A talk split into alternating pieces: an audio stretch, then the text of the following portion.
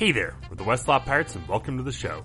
We're here to share our thoughts on Northwestern athletics and college sports with thoughts and analysis from the visceral to the statistical. We run our tailgate with the red pirate flag flying high above as we give no quarter, especially the fourth. I'm Sam Walter. I'm John Lacombe. And I'm Eric Skosgaspo. I know it doesn't look like it, uh, you know, looking outside the window, but uh, we have we have kind of jumped into the spring sports schedule for Northwestern. Um, can we can we possibly jump any harder into spring sports than we are right now? Yeah, I mean, uh, baseball and softball have both gotten uh, underway. Um, obviously, you're not going to see them on campus until way later in the season. Um, and lacrosse has gotten started, you know, off to a, a really nice start, and you know, playing those games inside the uh, the palace that is the Ryan Fieldhouse. A um, couple huge games for the Cats uh, lacrosse. Um, so we're going to talk a little lacrosse, a little baseball, softball, and then because I, not like we're contractually obligated to or anything, but uh, we we probably should mention a little something about uh, basketball, um, as much as we would rather not. Uh, Got to give it its shrift, but uh, before we go down that road, um, let's talk a little lacrosse. I mean, the start of the season has been awesome for the Cats. Uh, you know, culminating with just an amazing game over the over this past weekend uh, against Duke. Um, game that was just back and forth the whole way. Uh, Cats ended up winning that game 21-20 after holding Duke scoreless for the last seven minutes, 16 seconds. Um, just a great defensive effort, uh, some clutch goals, and uh, able to just hold on for dear life in, you know, in the last 30 seconds or so of the game. Um, but that was that was a hell of a game. Absolutely, I think you know really exciting. I it's great to see to the start of this year. You're talking two exciting games, although the Duke game being more exciting than the Dartmouth game, which the Cats had pretty strong control of from the beginning. But you're talking about this immaculate venue. We joked, but only half joking really, about Northwestern lacrosse having the two best lacrosse fields in the country. That's probably true. Um, and then the question becomes, which is the better lacrosse field? The Cats indoor field or the Cats outdoor field? Because they're both gorgeous and they both look out at Lake Michigan. But this was, uh, exciting lacrosse played in a top flight venue. In the case of, you know, it's, it's funny to juxtapose this team with the powers. You could argue, right? I mean, obviously we know football pays the bills, but you could argue that those swank digs that the the ladies currently share with the football team are at least in part built on a platform of ridiculous national championship excellence of years gone by. And this team is not one of those teams, at least to start, in that it's beating everybody up. But what this team is doing is beating good teams in exciting fashion. Um, it's an exciting team and it's an exciting young team. Um, I think the easiest place for us to start probably is Lauren Gilbert, who I think is only a sophomore. Um, and it, it's funny because in some ways that makes her an elder statesman when you look at a lot of the power plant of this team, especially with Selena Lasota being hurt, at least for right now. Um, but it's, they're getting a lot of goals from a lot of young players and they were down at the half. They were down three goals, or they were down two goals relatively late, and scored the final three to pick up a, a major win over a top twenty-five Duke team. So yeah, this is an exciting group for sure. Well, and the the scoring rate that you mentioned, John, I, I, this offense feels more potent than what we saw last year. We've already seen a couple top teams, so um, maybe the defenses will get better down the down the stretch. But feels like we've got enough sample size here to say that that, that maybe there's something to that of course, the big, you know, the big question mark going forward with Selena Lasota's injury during the Dartmouth game. She missed all the Duke game. What does that mean for this team? Um, obviously, this Duke game was super close. Uh, Kelly Amonte Hiller talked a lot about how it gave some other, you know, some other players a, a lot of opportunity to step up. Uh, in addition to, you know, John DeGilbert, you talked about Lindsey McKone uh, scored the game winner. She had a couple other ones. Um, you know, to put up 21 goals against a top 20, 25 team like Duke without your best offensive player is uh, pretty excellent. On top of that, you know, down the stretch of this game, Northwestern was down, I think, as many as three goals in the last uh, five to eight minutes. Maybe it was only they were down two a couple times, but really created a ton of, of turnovers. And that, that defensive pressure is the piece that was most missing last year. And it's pretty exciting to see these things emerge. Uh, it feels like, and, and we, we talked about this, you know, last I guess summer, um, coming off of what what a quarterfinal exit or a semifinal exit in the in the tournament. We talked about how the recruiting class that Northwestern had signed was possibly the best they've had in five years. We talked about how it felt like, especially with Lasota coming back, that this team maybe had had a chance to go on a little bit of a run, and we're seeing some of the kernels of that. So you know, obviously it's a tough schedule. They got Syracuse, number 15 Syracuse coming up this weekend. The Big on the road too. Ooh, yeah, on the road. Is that, is, is that will that be in the Carrier Dome? Um, I think so. Ugh, watch for, watch out for the HVAC. Um, yeah, right. But regardless, like that's you know, Big Ten season hasn't even started yet. Obviously, that that conference is getting tougher and tougher. Maryland, of course, being the um, uh, the the main opponent to Northwestern breaking through for a Big Ten championship. So you know, exciting yeah, times plus, ahead. Plus, we got plus we got games against number one BC, number two North Carolina coming up in uh, early part of March.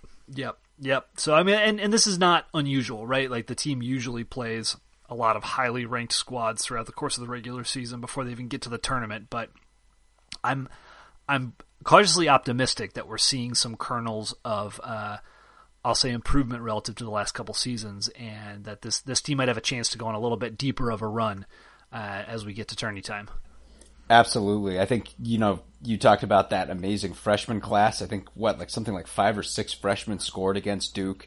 Um, you had another handful of goals. I think three or four come from sophomores, um, and if that's not a championship team, it's certainly the foundation of a championship team. And I think these are all names we're going to get very familiar with over the next couple of years.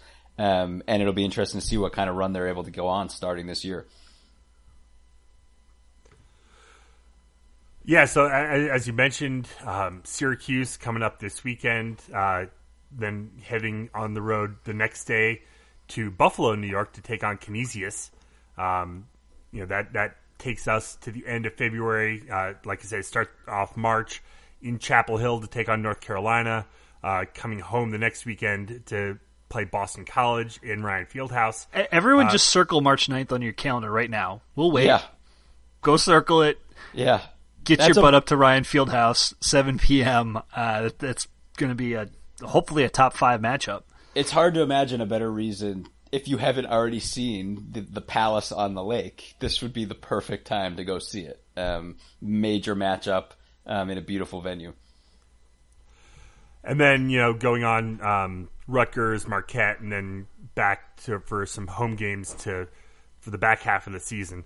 Um, so yeah, La- lacrosse off to a great start. Uh, as I mentioned earlier, uh, baseball and softball also underway. Um, softball has gotten off to an, a great start of their own, starting the year seven and two overall. Um, you know, going to Fullerton, California for a tournament, um, then the Big Ten ACC Challenge, uh, where they you know, beat Louisville, beat uh, they beat Louisville twice. They split uh, two with North Carolina.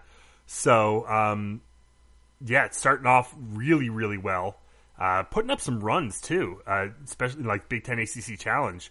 You know, it beat Louisville nine eight, uh, North Carolina nine three. They lost five nothing to North Carolina the next day uh, before coming back to beat Louisville uh, for the second time four to two. So you know softball off to a, a real nice solid start. And the pitching depth uh, looks to be really really strong this year. So. Um, the Cats will hope, hopefully be able to ride that uh, a long way. I think the you know the last the last time I remember them in the in the college softball World Series, they had two really dominant starters, and that again, you know, looking for these kernels early in the season of of uh, that that might indicate the ability to, to match past performance. That's um, that's an exciting development. Yeah, we talked about women's lacrosse and not just the the strength of the team, but the youth you are really seeing that reflected in a big way. Um, looking at the, you know, at least the offense of the softball team, um, Nikki Cuckren and Jordyn Rudd are both freshmen, and they are just on tears right now. Cuckren's batting 423, um, 615 slugging percentage, uh, and seven RBIs. And somehow Rudd may even be more impressive. She's also, uh, you know, I guess catcher. They list her as catcher slash utility, batting 290 with 14 RBIs and two home runs uh, and four doubles. So these are young cats that are just slamming it right now. So again, it's not just that the team is good right now. It's like this looks really good for the future. Well, and also looking really good for the future uh, is pitcher Danielle Williams, also a freshman. Uh, right now, nine games into the season, she has a record of six and zero with a 0.81 ERA. Um, just pitching lights out. 41 strikeouts on the year uh, in 34.2 innings. So she she's a freshman on on that way as well. So she's uh, she's looks to be the workhorse on the in the circle. I guess it's not on the mound in softball, but uh, she's the workhorse, and you know she's young too. It's great. This team is it's I'm loving it just warms my heart with everything we've been having to deal with to uh to just think, oh, well, at least spring sports, at least the ladies have it figured out in the spring. Teams with with youth, strength, depth, wonderful. Um, and you know, speaking of balls, sports played on diamonds, uh, let's not give short shrift to baseball. It also got started. Uh, they're two and two on the year. Um, they had a three game series against BYU, uh, going one and two there. Uh, then uh, losing, or they beat Cal uh, just the other day, uh, nine to five. Uh, they're heading out for a three game series at Duke and then to Atlanta to take on Georgia Tech before coming home March 5th. They got a game in Evanston against UIC before hitting back on the road to take on Missouri and Kent State.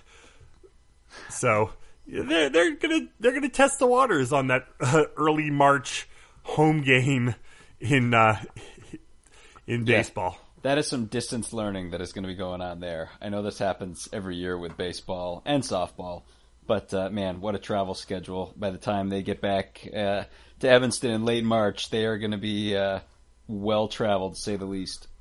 Well, and unlike the softball team, I feel like baseball was pretty young a couple years ago and now players like Jack Dunn and Willie Bourbon are seniors.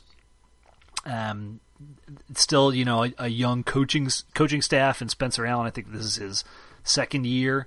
Uh, lead, oh, sorry, no, fourth year leading the season, lead, leading the team. But um, point being, this is a squad that is, I think, hoping to make some noise now that they've had some time for, for guys to mature and uh, have kind of navigated the the coaching changeover that happened four years ago. So uh, we'll see. We'll see how things play out for them. And to your to your points, guys, Cam Green may be graduated, but the quarterback who was throwing him all those touchdown passes at Stevenson High School, Willie Bourbon, still a Wildcat, still with a little something to play for. Well, uh, guess we do need to talk a little hoops. Um, start off with the ladies. Uh, you know, last we spoke, uh, they had a couple couple losses to Maryland and Minnesota. Um, they came back to beat Penn State uh, 78-63 uh, before losing a close one to Purdue, 61-58. Uh, uh, game that you know they really kind of needed in in order to, I guess, bolster their resume. I mean that that's that's a game that you know you'd like to win. Um, well, obviously every game you'd like to win, but that one, I, I think, you know, we're right next to them in the standings. Um, you know, a, a win over Purdue would have really helped the resume. They're the bubble team from the Big Ten above us um, when you look at things like RPI and whatnot. And yeah, this was this really stung. It's the second to three point loss to Purdue this season. We lost at home to them by three earlier in the year, and it was I think I think the Cats again. You know, late it was really tight and they hit a shot and we missed a three to tie it. This game ended the same way. Uh, there's some details I want to get into as we go here, but this was uh, this is a gut punch. I don't I don't think that they're out of um, they're out of contention for an NCAA berth yet. They they play uh, they have three games left on the schedule. Two of them, Nebraska and at Iowa, uh, are both reasonably good enough teams. If they beat Nebraska and then presumably they got to beat Indiana as well. But but the big one is number 16 Iowa. Knock off number 16 Iowa at Iowa. That gives them a shot uh, to to be in the conversation, assuming that they win their first round game in the Big Ten tournament. And that will be no no easy trick, but um, they're not you know they're not dead yet.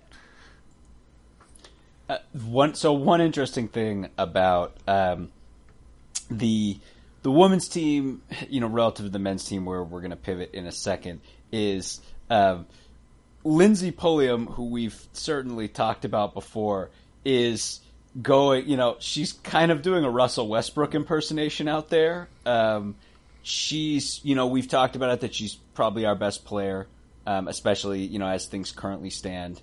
Um, but she's put up uh, what 46 shots in the last two games, and her shooting percentage has not been great, um, but it, it, hasn't been awful either.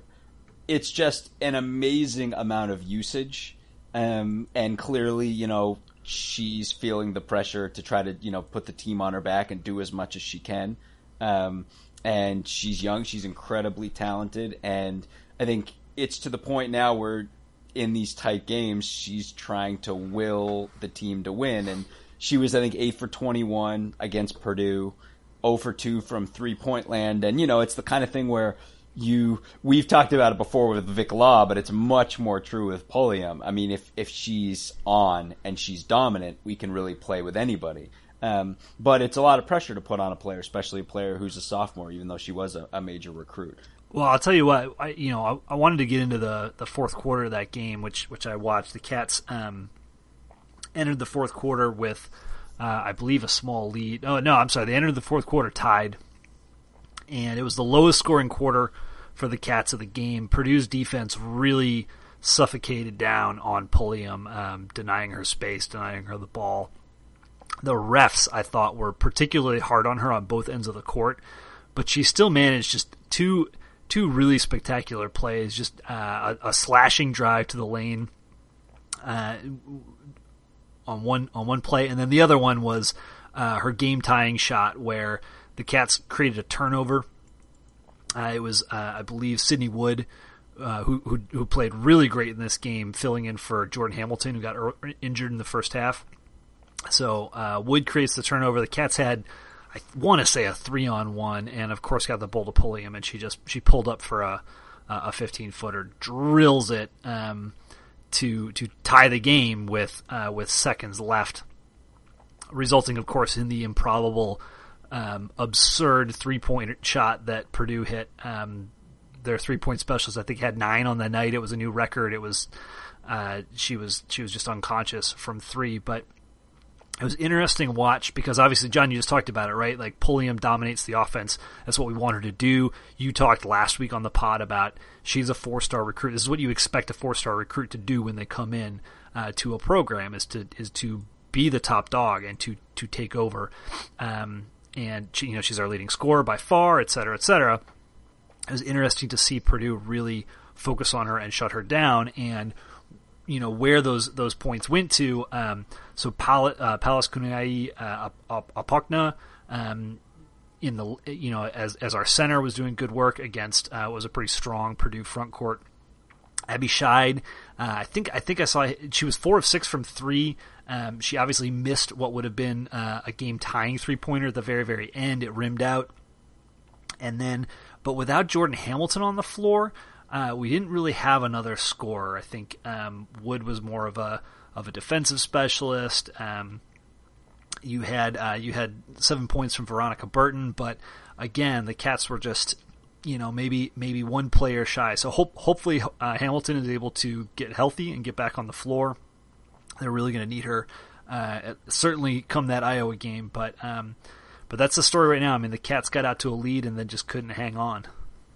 It's it's funny, you know, these margins are, are so narrow, um, and in terms of a, the Purdue game, potentially meaning so much. But now the Cats, I think, are playing Nebraska and Indiana back to back, two teams that they beat by relatively narrow margins earlier in the year. They're going to need to beat them again. Um, you know, to your point earlier, Scuzz, I it is true that certainly, especially with a deep tourney run, um, the Cats could play their way into the NCAA. The NIT, I would say, is a more realistic and very realistic option. And were the Cats to beat Nebraska and Indiana, take that loss on the road to Iowa, they'd finish the year what 17 and 12 overall, but 10 and 8 in the Big Ten. And I kind of feel like with that resume and any kind of result in the tournament, maybe one win um, would most likely punch their ticket to the NIT. So, um, you know, only three games left, but still just a ton to play for in terms of postseason possibilities.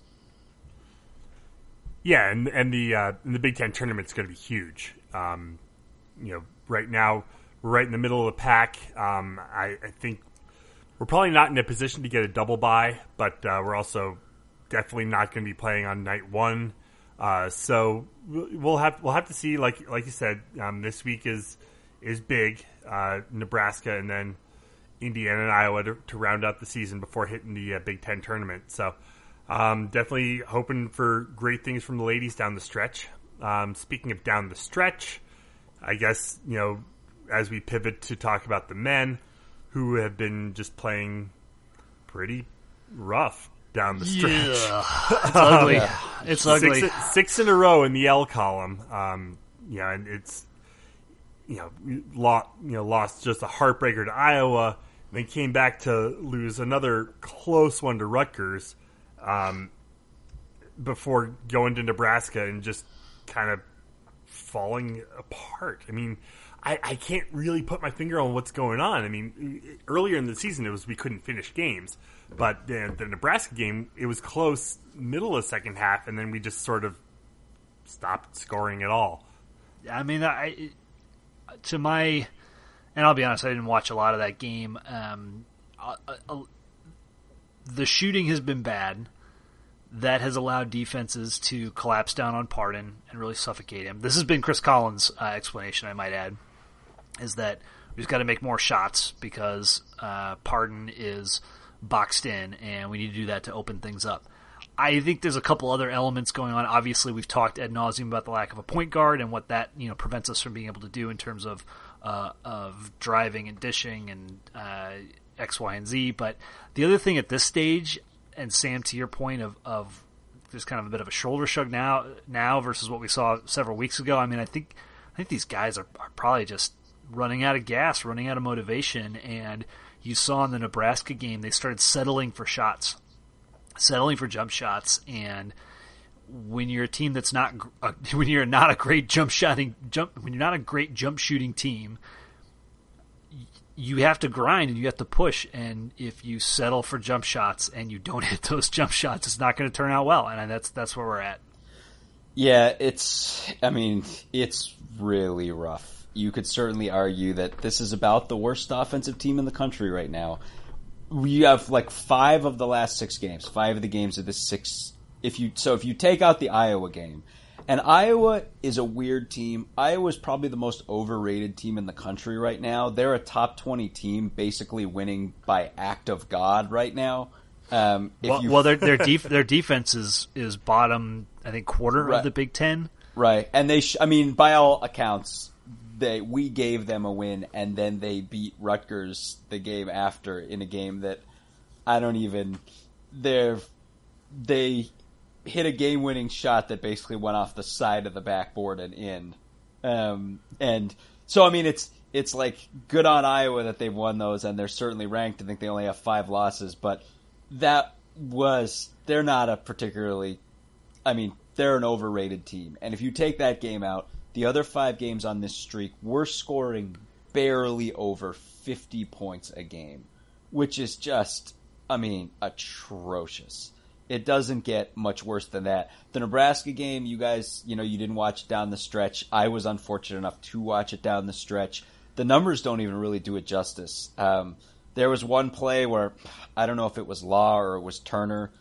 We were just at the top of the key trying to start the offense guy at the top of the key turns and just fires a pass over to over to the right to a guy who's just walking away and not looking at the ball, and the ball just sailed out of bounds. Um, and then it was difficult to find. It's it's difficult to find a better metaphor uh, or visual image that sums up this season than Aaron Falzon going in for a layup late in the game, having it being spike blocked about as hard as I've seen a shot blocked into AJ Turner's face, ricocheting off AJ Turner's face down court so Nebraska could have a breakaway layup. Um, it's it's just we're hitting rock bottom offensively right now. And to your point, Scuzz, this is a good defensive team, but it's got to be a good defensive team that is just clinging to threads of a will to win at this point. Um,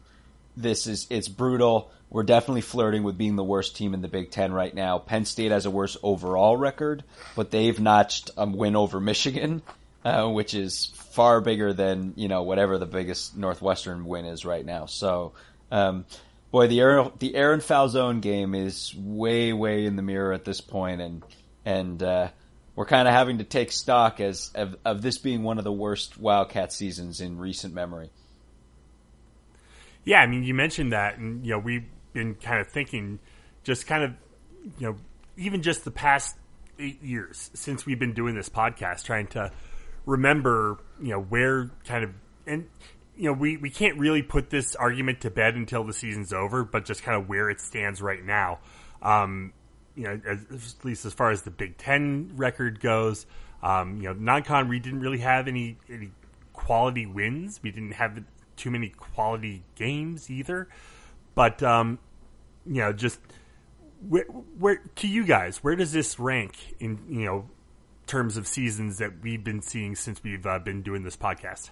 Yeah, it's. I mean, the only one that is really comparable at this point. and you're right, Sammy, um, that you know there's still some basketball yet to be played, but it's hard not to draw parallels to the 2012-2013 season, Bill Carmody's last season here. Um, for a couple of different reasons.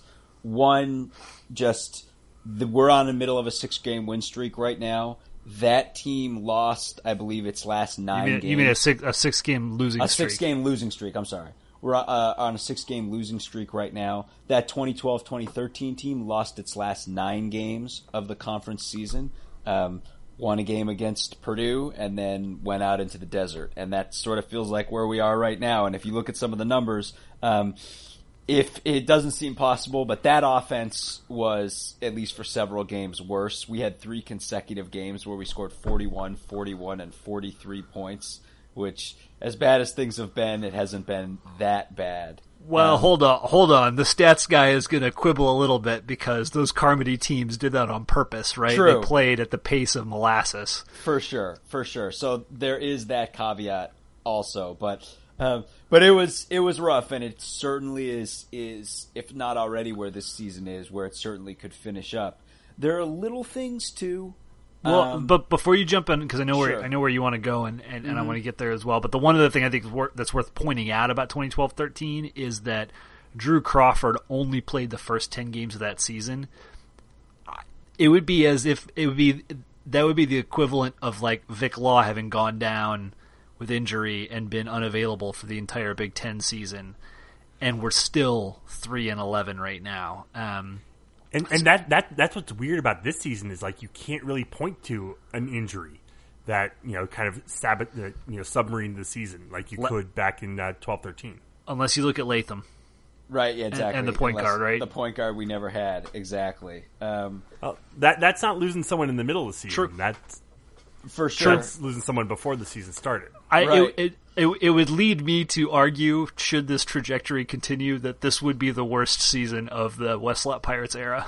For sure. um, it's, you know, there are a couple, there's another kind of weird parallel. Um, you could easily draw a parallel between uh, Jared Jared Swopshire in the 2012-2013 season and Ryan Taylor this season. Um, these one year grad transfer players in these kind of lost seasons.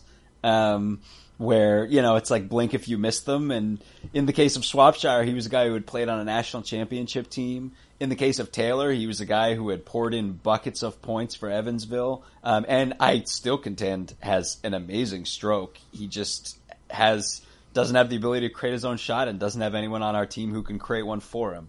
Um, well, one both were expected to be you know, kind of big fill-ins for offensive departures in that Swopshire. I mean, he wasn't billed as a as a huge scorer, but knowing that we had lost um, John Shurna, you thought, okay, well maybe Crawford can pick up some of the scoring that Shurna is uh, that we lost from Shurna, and maybe Swopshire can be the the Crawford to Crawford the way Crawford was to Shurna if that right. makes any sense. And then right. similarly with Ryan Taylor, it's trying to replace Scotty Lindsey's points. Um, you know, he he averaged almost 20 a game for Northwestern last year, and n- nobody's come close. I mean, Vic Law has done good things, but um, that Law's, been Law's still five.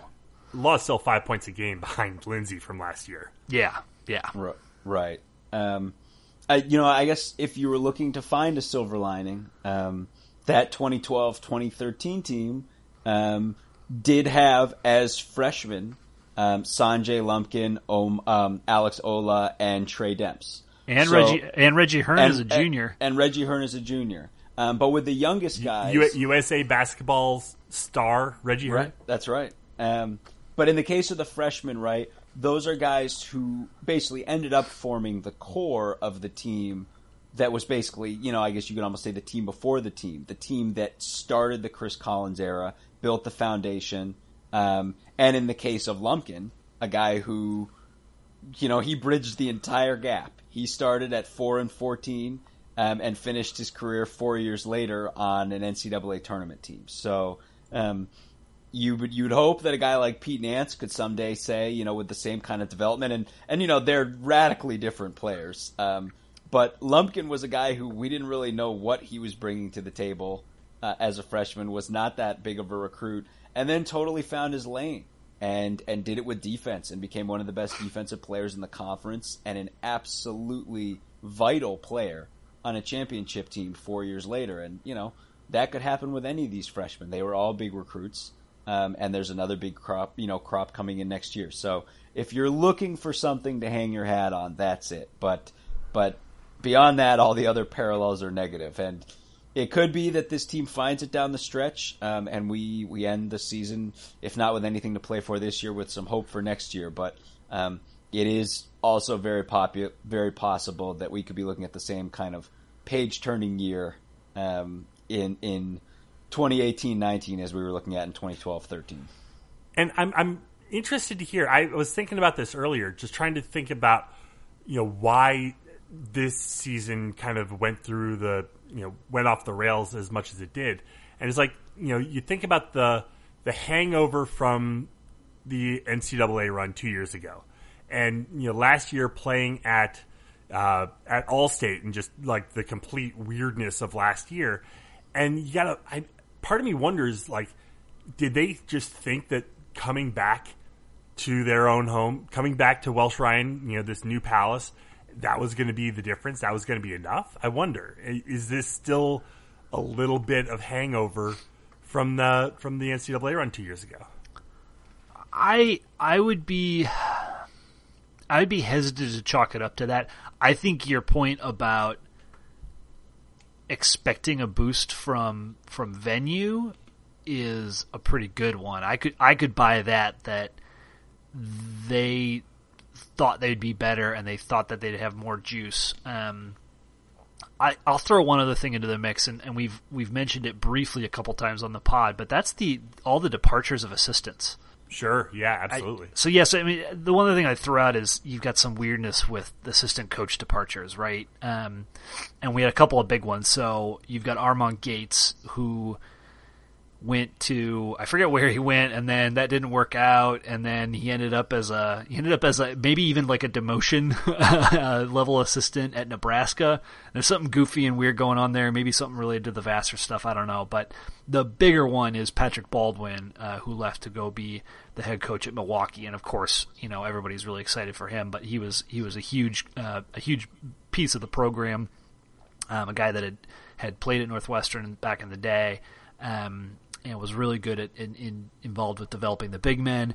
So I, you know, anytime you have staff changes and and shakeups, um, that can certainly have un, unintended consequences and impacts. And then You layer in the Latham thing, you layer in the Taylor thing, you layer in whatever injury Law has been nursing uh, or was nursing in January and early February, and I don't know. I the the one of the this is a half baked idea, but I've kind of had it rattling around my my brain. I mentioned it on Twitter a couple weeks back too, but the idea that the staff is running before they're able to walk like coming out of that NCAA championship year last year, why not get Isiah Brown more involved with the team? Why not get him more minutes?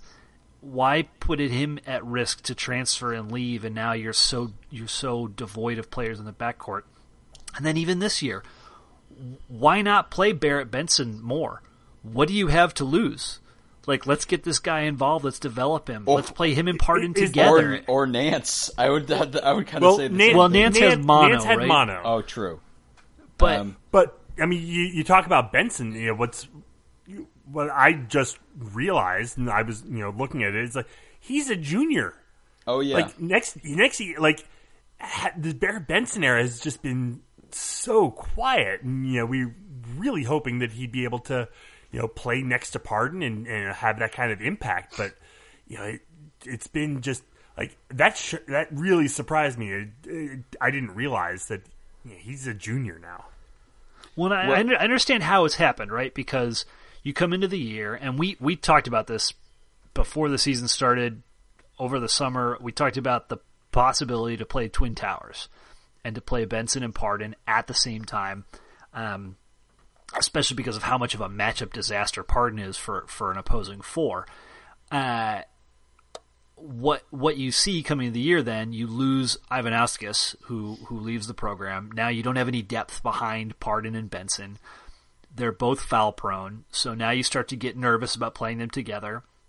And then the moment, like whenever you take out Pardon and put in Benson, the offense dries up. So now you feel like, oh gosh, well we can't play Benson, we got to keep Pardon out there. But it just it feels like that mentality only makes sense when you're thinking you're making marginal decisions to try and get yourself over the hump to hit 20 wins and go to the NCAA tournament.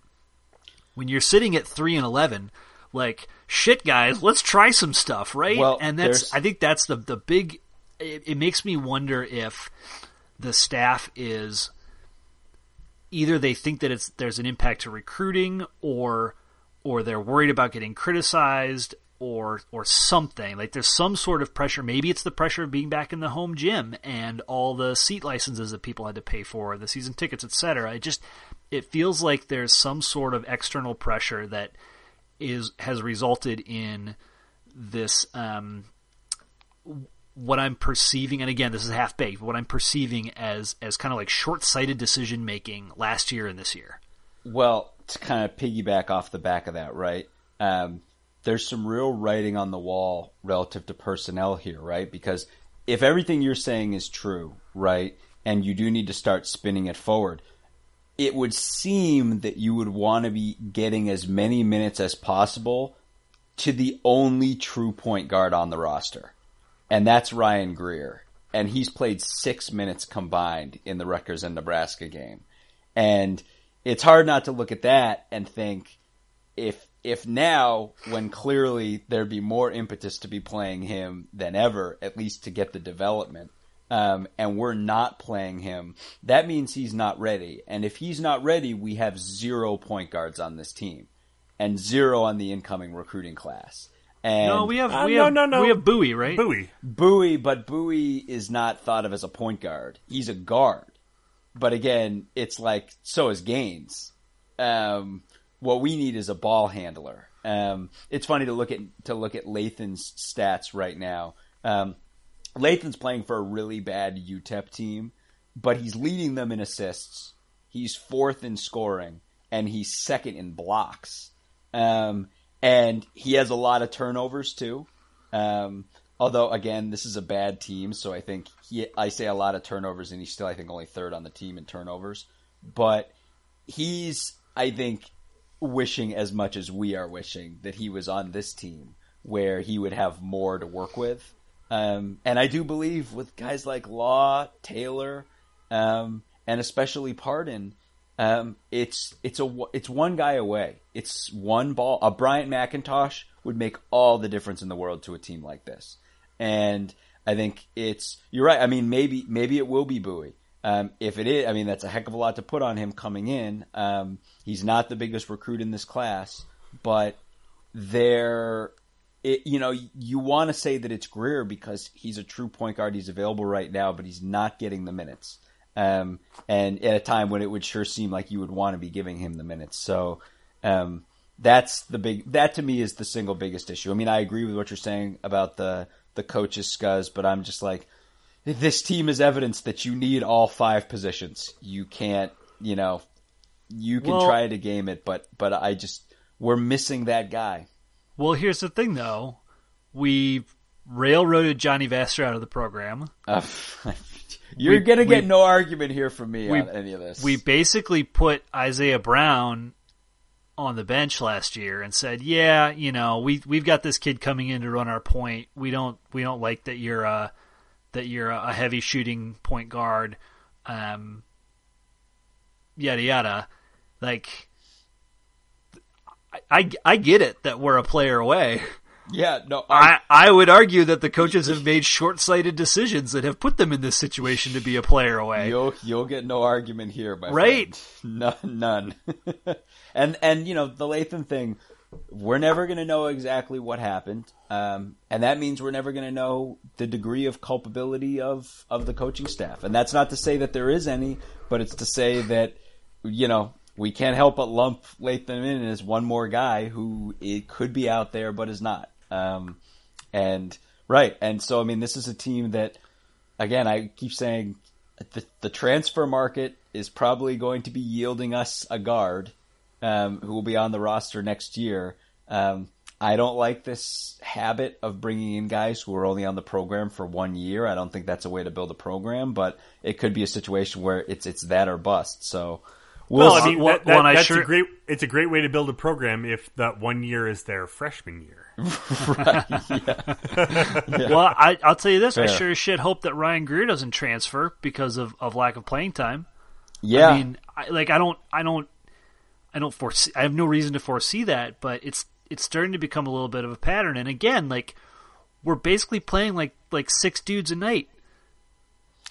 We're, we're not winning these games. There's minutes to go around, folks. I am. I am. I mean, you've got to wonder, right? Greer could be saying, "I could be a senior in high school right now, putting up twenty to thirty points a night, and deciding where I was going to play college basketball next year." So, um, yeah, it's it's not a good situation for anybody. But again, it's funny. We talk about all of these things, and then you try to talk yourself into, okay, well, you know, maybe we can turn it around down the stretch or find more wins, and it's like this team is in a bad way right now. It is as bad as it gets. And if they're able to pull out of this tailspin in somewhere in these final six games, I give them all the credit in the world because it's going to be hard to do.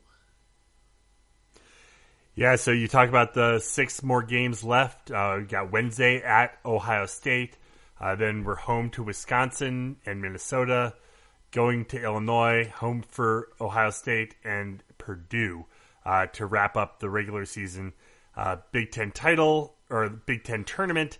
Um, you know, as it stands right now, we're sitting at 13th. So, you know, no, I'm not worried about uh, trying to get an early round bye. We're playing on that uh, on that first night of the Big Ten tournament. Um, but yeah, I mean, something's got to change down the stretch, and you know, I especially just you know is you know under 500 now, 12 and 13 the NIT is starting to slip out of our grasp, and you know we're not playing in no CBI. Just we never have, and I, I don't see that happening. So, you know, if if we want law and pardon to you know go out, or I mean, sure looks like they're going to be going out with a whimper, um, unless something changes here in the last six games. Uh, real quick before we get out of here, um, you know, last episode we talked a little bit about uh, the new spring football league, the uh, AAF, and I wanted to get your guys' early thoughts on on the play and you know kind of what you've seen from this uh, new upstart league. I am uh, Well, so first, I'm re- going to retract my my choosing of the Atlanta, uh, whatever the Atlanta, whatever they are. Um, they suck, and I am all in on Orlando because Steve Spurrier is amazing. Uh, his shade game is still top notch, and his offense is annihilating people, and it's so much fun to watch. And that's that's my big takeaway. This is really fun to watch. Um, some of the games have been lackluster, no doubt. Uh, there are. Here's a great example. Um, the quarterback for Birmingham is this dude nobody's ever heard of. He taught himself to play quarterback online and working with his brothers. Uh, and then I think played D2 and a couple other things. Anyways, the dude is, when you watch him play, he is, he doesn't have, you know, a rocket arm, um, but he's super, super calm and composed in the pocket. He's really accurate. Um, he's, he's still like a hair slow. He's, he's throwing the ball just after uh, just just a, a, hair too late, and as a result, the window closes right as the ball is arriving. But he's on target, and all he needs are another couple games uh, to get that to get that speed and to get that um, uh, that anticipation down, and you're going to start to see a passing offense emerge uh, on that team. That's that's hard to defend, and that's I think that's my big takeaway. Like this is really fun, but I'm also I'm looking under the covers a little bit at what this can be, in that these teams have the speed and the personnel and the coaches to be really entertaining football teams. The execution, it's early, it's still just it's not quite there yet. Well, to, to your point on the execution, um, you're it's funny to think about this thinking about coming out of all the big Northwestern recruiting analysis we did uh, toward the end of the season and all the stuff we put up on the website. Um, y- you, you know, I think we would all probably say that the single most difficult and most important position on the field for football is quarterback.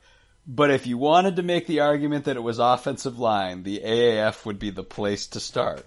Yep. Um, they the rules in AAF um, are specifically designed to help cover up for the fact that these offensive linemen don't it, that the quality of the offensive line isn't there and that the cohesiveness unit to unit across the eight teams of the offensive line is not there. And even with those restrictions, which are significant, you can't rush more than five guys and you basically have to declare the five guys. Um, you don't formally have to, but everyone who is a down lineman is automatically included in that five. And no one who's more than two yards outside of the tackle box or five yards off the line of scrimmage, who's not one of those four can come. And you can only bring a max of five, which makes it way easier to see who the rushes, who the rushers are on a passing down. And these lines are still just getting eviscerated.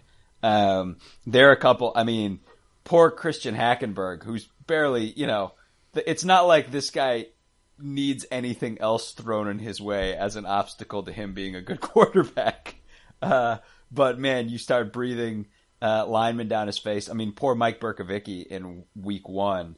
Um, just th- that guy just got lit up all day off of four man rushes, and and not only that, but defensive lo- defensive coordinators. The problem with bringing in new rules, even if they're intended to help the lines and to help offensive play, is it's new for everybody. And defensive coordinators have figured out how to game the system really quickly. And the way they're gaming the system is you put four linemen down.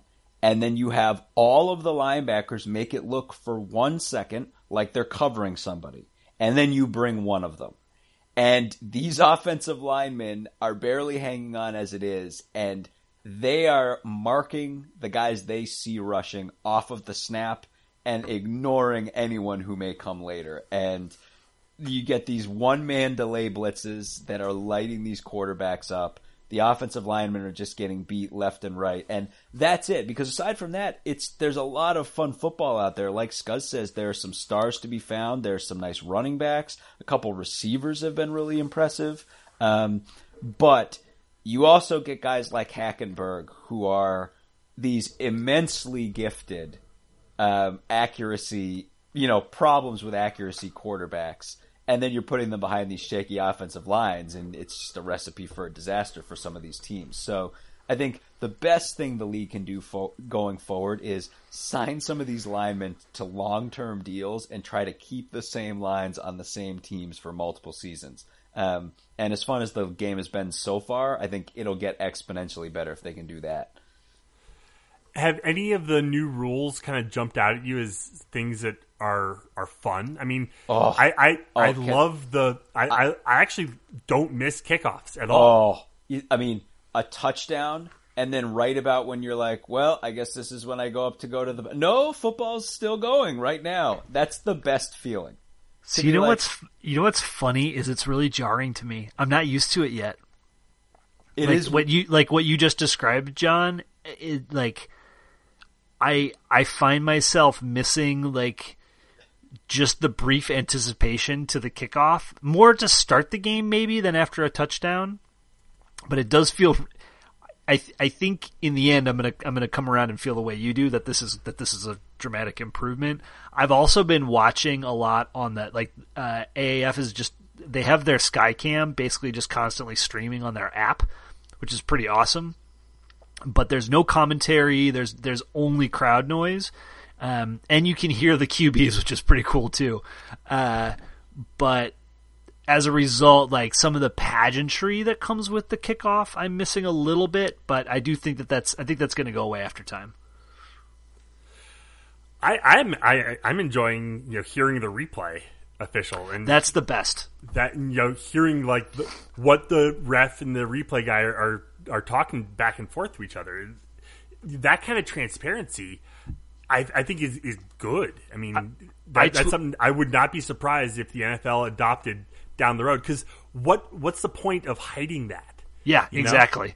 When when it's and it's come across so positively for everybody. Now, who knows? Like maybe there's going to be some catastrophic fuck up later on, but actually I feel like it guards you against that a little bit because these guys know that they're on camera. I mean, that's a different level of of operation for for the the guy in the booth as well. I think. Um, but yeah, this is I think this is an odds on favorite for for things that the NFL picks up pretty quickly and if they're smart, they're gonna they're gonna use this league as a little bit of a test test market, Um, very much the way the NHL uses um, minor league hockey to test concepts. They tested the the different overtime formats and and other things in that venue first before bringing them to the NHL level.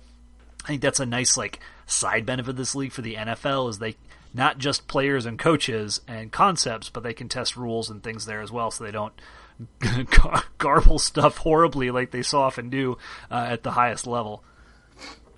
Yeah, so after after two weeks, you've got um, Arizona, Orlando, and Birmingham sitting at two and zero. Uh, you've got San Antonio, San Diego at one and one, and then uh, Salt Lake, Memphis, and Atlanta at at zero and two. Um, so you know that kind of getting things started on that front. Um, because like you said, the uh, Orlando team has looked a, been really fun. I've been enjoying Arizona. They've been they've been playing pretty well. Although that, that game against Memphis was kind of a dud in the first half, but they picked up in the second. But that that Orlando San Antonio game was a lot of fun, just top to bottom. It was a well played game. Um, you know, and far be it for me to say, you know, a Mike Riley coach team is well played, um, but that that was a fun, fun game. Well, and, and the difference is that uh, these two teams are sporting quarterbacks that were starters in college recently, and Yeah, as a result, like Bercovici is what three or four years maybe removed from college. Um, Hackenberg at least three or four years removed from college. Um, Logan Woodside and uh, and Garrett Gilbert at most I think two years out of school and uh, and we're starters and, and played a lot and that matters. That, that matters a ton for their ability to read the defense and to make quick decisions et cetera et cetera et cetera. And I think on top of that, you've got um, certainly in Spurrier a, a, a fantastic coach. Uh, I think I also I think also going into the season, everybody thought those teams had a ton of talent as well. That they just did a really good job of uh, of picking up players. They they also happen to be the teams in Texas and Florida because there was a bit of like a like there was like some regional access to players, right? Yeah. Yeah, so I mean, you know, uh, something to be said for for having access to all the Texas players if you're San Antonio and all the Florida players if you're if you're Orlando, but And all the Alabama players if you're Birmingham. yeah, but but still, like, I mean, I mean, Alabama. like, that that Birmingham team is just chock full of former Crimson Tide. Oh yeah, ab- absolutely. But I I would much rather be in one of those other two spots because Oh, yeah. you have No, for now sure. now you've got a much broader uh, broader pool um, or deeper pool I should deep and broad frankly. Uh, but this is like, those two teams are what you hope this league can become, right? Oh, for sure. Um, before we get out of here, John, you're working on uh, something else for uh, for the website. Uh, you want to talk about that real quick before we get out of here? Sure. It's funny if you kind of work your way around the Northwestern interwebs these days. What you see um, are a lot of Northwestern recruiting pieces. I don't think we have to work too hard to figure out why that is. Everyone's like sitting around watching hoops going, so how about that 2020 recruiting class? How's that shaping up? Um, I am happy to help the Westlot Pirates add to your um, desire for a diversion right now. Um, we're also going to be taking a look at the 2020 class, um, which again, several people, Wildcat Report has done it recently, Inside NU has done it recently. Um, but I think the way that we're going to frame our pieces, you know, about this time last year, um, we used some analytics, um, and I think a lot of you probably remember it to look at mainly kind of positive indicators, especially looking at four star recruits. Um, things you can look at: Does a recruit have a Notre Dame offer? Does he go to a public school? Is he from the state of Illinois? Does he have a Stanford offer? Um, any combination of these things, and exactly you know statistically from what we've seen, um, what kind of indicators those can be in terms of projecting, and then we projected all of those things last year on the 2019 class. So what we'll be doing this week is um, revisiting those players that we kind of highlighted in the 2019 class, looking at what actually happened with those players, and then spinning the same, you know, statistical analysis forward to the 2020 class. And spoiler alert, the 2020 class is as gift wrapped for Northwestern relative to the overall talent pool as a class could possibly be.